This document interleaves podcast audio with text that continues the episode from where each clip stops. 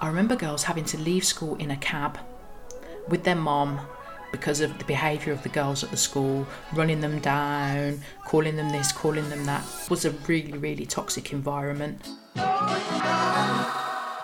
Hey, girlfriend, thank you very much for joining me today.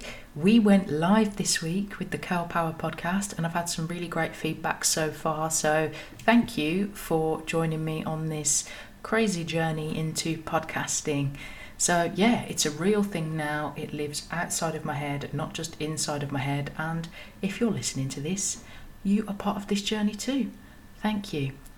My first episode was a bit of a summary, actually, just telling you about what you can expect from the show and giving you a little snippet of my first three guest interviews that I got lined up for you. The next episode was all about my experience of sustaining a spinal cord injury during a pandemic and what that taught me. And my first guest episode, which went live on launch day, was with Charlotte Williams. She is the founder of 76 Inclusive Marketing Agency. So I would definitely recommend you go back and check those out after you have finished with this episode. And in this episode, I'm going to be telling you the awkward truth about my experience of growing up mixed race, black Caribbean, white British in 1980s, 1990s Birmingham, England. I'll talk about feeling out of place, being told that I think I'm too nice, begging friends, moving schools, and about being the tough one. See, I see the human experience as being like an onion. So, at the very core of it, you've got who you were at the very beginning this little baby, this little mini human that's like a sponge taking it all in. And then as you get older and as you experience different things in life, these life changing experiences that don't even actually have to be that significant, but all of these different things that form who we are become like the layers of this onion. And then before you know it, on the outside, you've got this slightly toughened skin, which is just a symptom of the fact that it's been the closest to the elements and it's weathered and it's all a bit rough and a bit tough. Sometimes we just need to peel back the layers of those onions and get back to who the baby is. So, who was I when I was a baby? I was born in Birmingham in in the cold autumn of 1983. Actually, I was born on the wettest day of the year, which is a, a random fact that I happen to know. My mum she is called Debbie. She's a wonderful woman. She was born on an island called Dominica, which is in the Caribbean. It is known as the Nature Isle of the Caribbean, and it has got a river for every day of the year. It is stunning. It's absolutely beautiful. So it's no wonder that my mother is such a beautiful, natural being. Um, and my dad, Steve, he was born in England in a place called Gloucestershire. And when I came along, he had already had a son, so I was a little sister to a big white brother. So yeah, my mum's black and my dad's white. Back in that day, that wasn't that common at all. It was like people used to be almost gobsmacked when I would say that my dad was white and my mum was black. It was always like, oh, really? People always made the assumption that because I was mixed race, I was going to have a white mum and a Jamaican dad. And the amount of times that when people saw my dad, they were like, that's your dad. Yeah, that's my dad. What were you expecting? Or like worse still, the times when like we're out in town and I can see people looking at us like like they think that that's like my sugar daddy or something, and I'm just like, no, that's my dad. And then I'm like, hi dad, dad, just letting everybody know that it's my dad. This is my dad. This is not my sugar daddy. and he's always like, why are you always calling me dad when we're out? You don't have to keep saying dad. I know I'm your dad. And I'm like, yeah, but nobody else does. So growing up we grew up very close in proximity to my mom's dad, my granddad, my granddad Lewis, man. Oh, God bless my granddad Lewis. I grew up so, so close to him. I was like his first grandchild as well, and the first child of his his daughter who's his eldest child. So it was just, we had a really, really special relationship. We'd go around to his house on a Sunday and he'd be cooking up some food in the kitchen and he'd be teaching me everything, showing me all of the different vegetables that he was putting into his pots and teaching me how he'd make all these different things. And then he'd be telling me all about Dominica and the different places there and just how beautiful it is. And he always did his best to really instill into us a sense of who we who we are and where we came from on my mum's side, which I think was really important. I think it just gave me a real firm foundations in, in who, who I was racially. It was always such a treat to go round there and on a Sunday afternoon he'd have a little packet of rainbow drops for us. We'd have a packet of cheese and onion crisps and a carton of Ribena. There'd always be like wildlife programs on the TV and it would just be it would just be an educational time while we were there just filled with so much love. And i just felt so loved by him that the first opportunity he could he actually paid for us all to go out to dominica so that we could experience it and so we could see where we came from. So that alongside trips to like market with him on a saturday and yeah, we just had a really, really special and close relationship, and I'm so, so grateful for that. My mom's got brothers as well. You know, we were all in Brum, so we were all really close, and we just had a really good, solid relationship. And then we had my dad's side of the family who all sort of lived in slightly more remote places. I mean, where we lived in Birmingham was predominantly white, but you know, some of the places where my dad's family lived out in the country and stuff like that. Definitely, um, we definitely feel a bit different when we were there. That's for sure. I always felt sort of very aware. Whenever I went out of any sort of major city, really, I always had a sense of feeling very self aware that I didn't look like the other people that were there. Because at home, it just was what it was, you know what I mean? We were just a family. It was all love. Like our family came from a place of love. So going out the house, even without truly being conscious, there was a definite sense that I felt as though I didn't really fit in in some places. And there'd be times when we go to places, and I suppose to the outside eye, looking in, they wouldn't really see anything, but you just feel things, don't you? And there's just looks and there's just vibes. And I became very aware of, of, of being in situations where I just didn't feel entirely comfortable. I do remember one very early memory, which was uh, we were actually up in Scotland. I remember being at some sort of outdoor sale and I remember my mum getting really upset and my mum started crying and I can't even remember my brother being there so I must have been really young or I just can't remember him being there. But either way I'm talking about like five and under. Mum was crying and I remember saying to my dad like what's wrong with uh, mummy?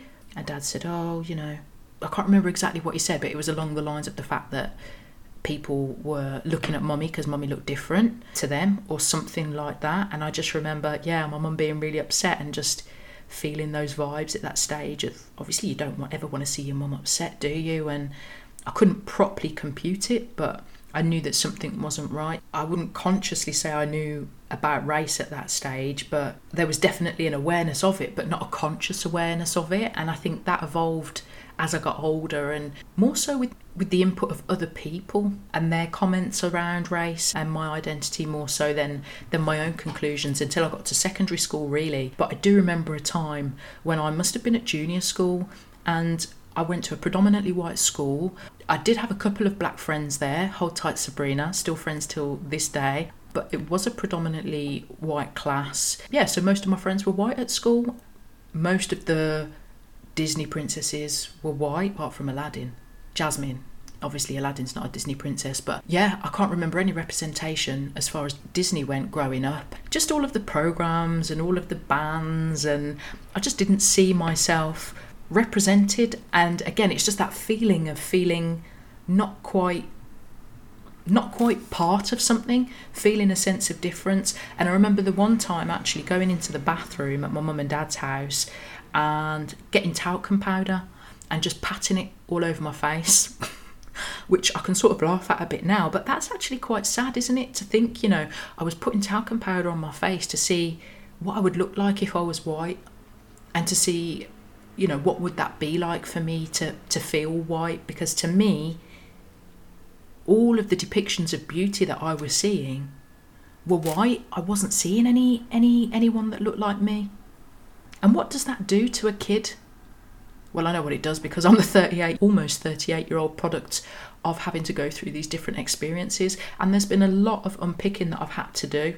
I remember at, this was at nursery. I remember being at nursery and being asked to paint a, a self portrait. And I painted this picture. And in my head, I must have known that my mom was black and my dad was white, or that there was that sort of a difference because I mixed a black paint and a mixed a white paint.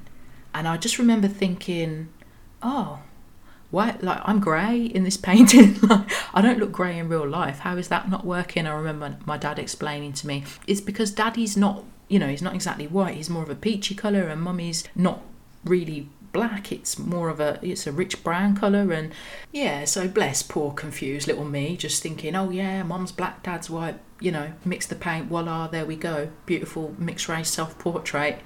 No definitely not it wasn't really until I got to secondary school that I started to get a real sense and a real idea and understanding of race and the impact of that on society, really. And we just grew up in this family that was filled with love and difference. And we knew that, but it was all good. Like, there weren't no drama. Like, I knew who I was. I, I was born from a black woman. I was very comfortable with that. I was born to a white father. I was very comfortable with that. You know, that it just wasn't a thing. And then secondary school happened.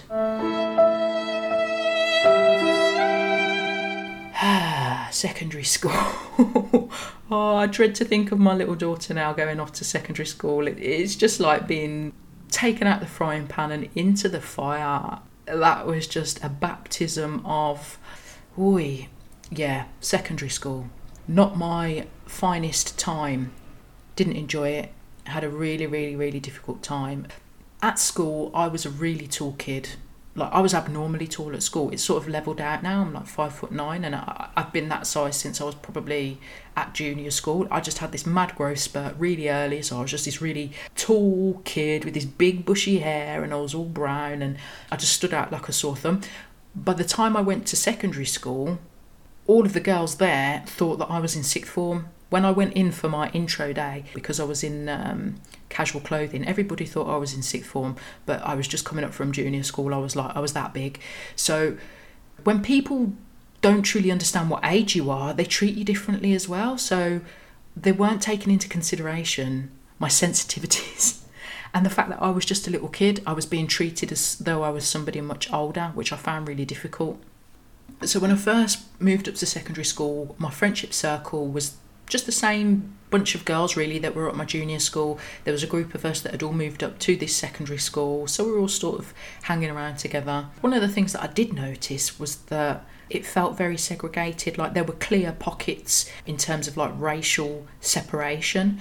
So there was quite a large Asian community at the school, and they all tended to hang around together. Then all the white girls were hanging around together, and all the black girls were hanging around together. And I was like, whoa, this is a bit different, isn't it? But I just stuck with my friendship group. You know, some time starts going by, and then you start to meet other girls from the school, you start to make new friends, and that's when I started to feel like mm, I definitely feel a bit out of place now. And I remember some girls sort of referring to me as being a coconut because I was hanging around with a lot of the white girls at the time. I was like, oh, well, I don't want to be seen as a coconut, do I? So I started hanging around with the, the girls that were calling me a coconut a bit more. I made a, lot, a bigger group of friends there that were largely black girls but I still didn't. I just had this sense still of not really feeling as though I was fitting in. Like at home within my black family, you know, it was all good. Nobody made me feel any different. But now this group of friends, I started to feel that real sense of difference. And people were pointing it out. People were saying to me, "Oh, you're not black." Oh, you think you're so nice. You think you're nice. I don't know who you think you are. You think you're slick. Blah blah blah. All of this sort of stuff. And then I started thinking, what does I don't I, don't think I'm nice. What does that even mean? I don't, I don't think I'm nice. Like I didn't have masses of confidence as a kid, and um, things certainly weren't getting any better at this stage. So it was all of yeah, putting up with all of this. Oh, you think you're nice and you're a sket, and I'm like, hang on a minute, what is a sket? Like I haven't even had a boyfriend. How how can I be a sket? But all of these sort of ideas about who I was were being forced on me and I hated it. And all I wanted was nothing more than just to be accepted and to be a part of this group. And I didn't want to feel any separation between me and them. And I certainly didn't want to feel any separation between me, me and my mum. And one of the things that I found extremely difficult was when some of the girls started saying started to say things about about my mom and saying oh your mom thinks she's too nice because she's with a white man. I don't know who your mom thinks she is. And i'm just like my mom don't think she's anybody. But that was it. The reason that they said that was because they came to call for me one day and i was at my mum's house well i was at my mum and dad's house and i was upstairs and the girls knocked the door and i was going to come down in a minute and then my mum had answered the door and said, Yeah, she'll be down in a minute, whatnot. And then the girls knocked again, and my mum was like, I've already told you she's going to come down in a minute. Basically, don't trouble my door again. And then I could hear from upstairs because there's a window that leads out to the path next to the house, and I could hear the girl saying, "I don't know her. Her mum thinks she's nice. You know, her mum. Her mum thinks she's something special, and all this sort of stuff." But anyway, went out hung around with the girls and I was just in this in this desperate bid to want to be accepted. And I remember um, some of the girls at the school asking to do my hair because my hair used to be my hair used to be um, long when I was a kid, and they'll brush my hair, but then they do things like deliberately yank it and tug it and pull it and stuff like that. And um, say, oh, you think you're so nice because your hair's all long like that? And I was just like, I really don't think I'm nice. I didn't want to be seen as though I felt that way about myself. And in fact, that's had a very detrimental impact on me to this very day. I remember TLC were like really big at this time. So I went up to secondary school in 1995. So it was like the finest time of, of R&B and um, and I was a massive TLC fan and I decided that I was going to cut off all my hair and I wanted to try and have a hair a hairstyle that imitated T-Boz. So I remember one school holiday, I was like, yes, I'm going to go, I'm going to get this T-Boz hairstyle and it's going to be great. And so I went and got this hairstyle, chopped off all my hair and um, had it all pressed. Yeah, man, I just, I loved it. I loved it because I felt like my icon. And I went into school and the girls were like, you think you are so, who do you think you are with that hairstyle? You think you're something special. You think you are way too nice. You're not black. What are you even doing with that hairstyle? And it was just like whoa whoa whoa. It was i just found it really hard. And i remember being in the toilets one day at school and the girls were in the in the toilet. They're all doing each other's hair and doing hair and sharing brush and blah blah blah. And i just i said to one of them oh can i borrow your brush please? And they were like ear? No. And just making me feel really small. And that really had a, a real significant impact on me. So I hated going to school. It got to a point where I hated going to school. And to be quite frank, I didn't even want to live but that school was quite notorious. I, can think of several girls before me who left that school uh, because of because of this sort of behaviour. I remember girls having to leave school in a cab with their mom because of the behaviour of the girls at the school, running them down, calling them this, calling them that, was a really, really toxic environment. And for whatever reason, there was just this thing where mixed race girls were were just getting it. They just weren't just weren't popular. It was just this rhetoric of, um, oh, you think you're too nice, and therefore we need to put you in your place. And it was something that happened um, time and time again the school was problematic. I got to a point where I was pretending to be sick every day so I didn't have to go to school because I hated it. I was just a sensitive little soul, and all I wanted was just to to fit in and to be loved by my friends. You know, in fact, I remember at Christmas. Oh my God, I was such a little beg friend. At Christmas, like buying jewelry from uh, oh, what's the Argos? I can't remember what it. Elizabeth Duke. I was buying Elizabeth Duke jewelry for the girls at school in some sort of bid to be accepted. And how sad is that?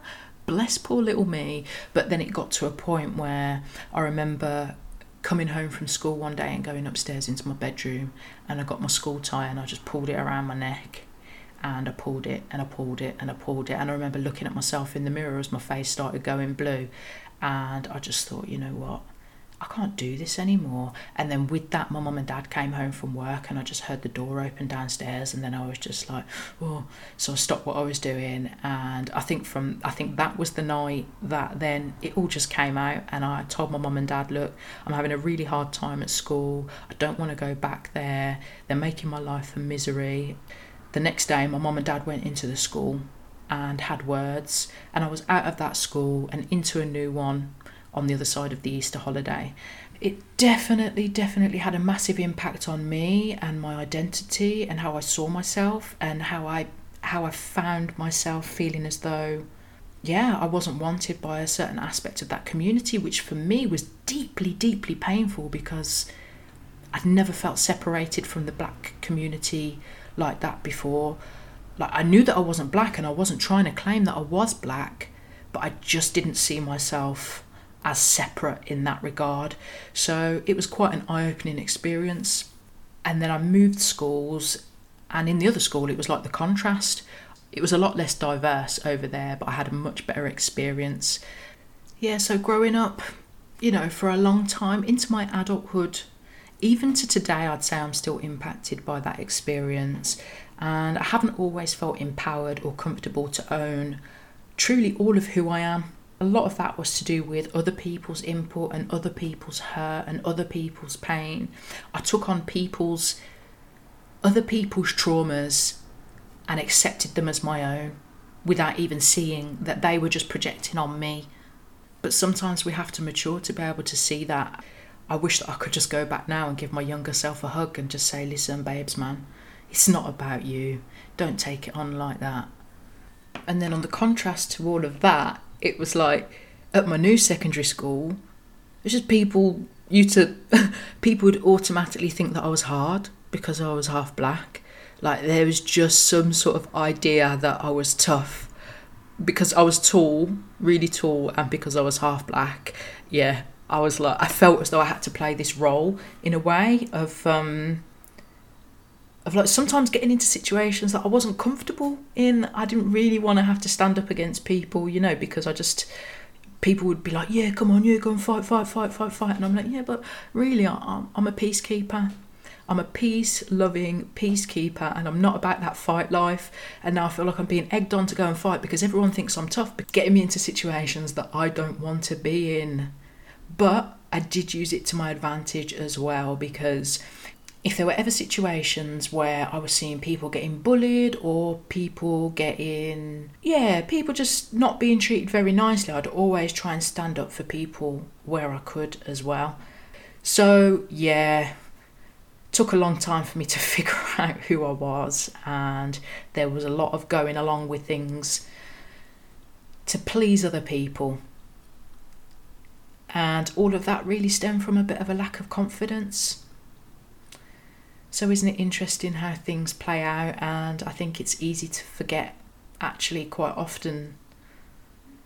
You know, we think about people being mean and people acting out, and there's usually reasons for that. When you get into human psychology, there's usually reasons for people doing what they do. And I'm not saying that all behaviour should be excused, but I do like to try and understand what's at the core of it.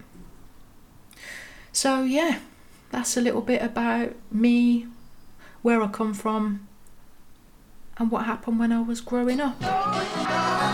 Thank you very much for joining me during this episode. I would love to know if you've got your own experiences of fitting in or not fitting in. Please do get in touch either via the socials at the Curl Squad or you can hit me up using email at info at thecurlsquad.com. I definitely love to hear about what you experienced growing up too. If you did find this episode relatable, please share it with a friend who might have had a similar experience.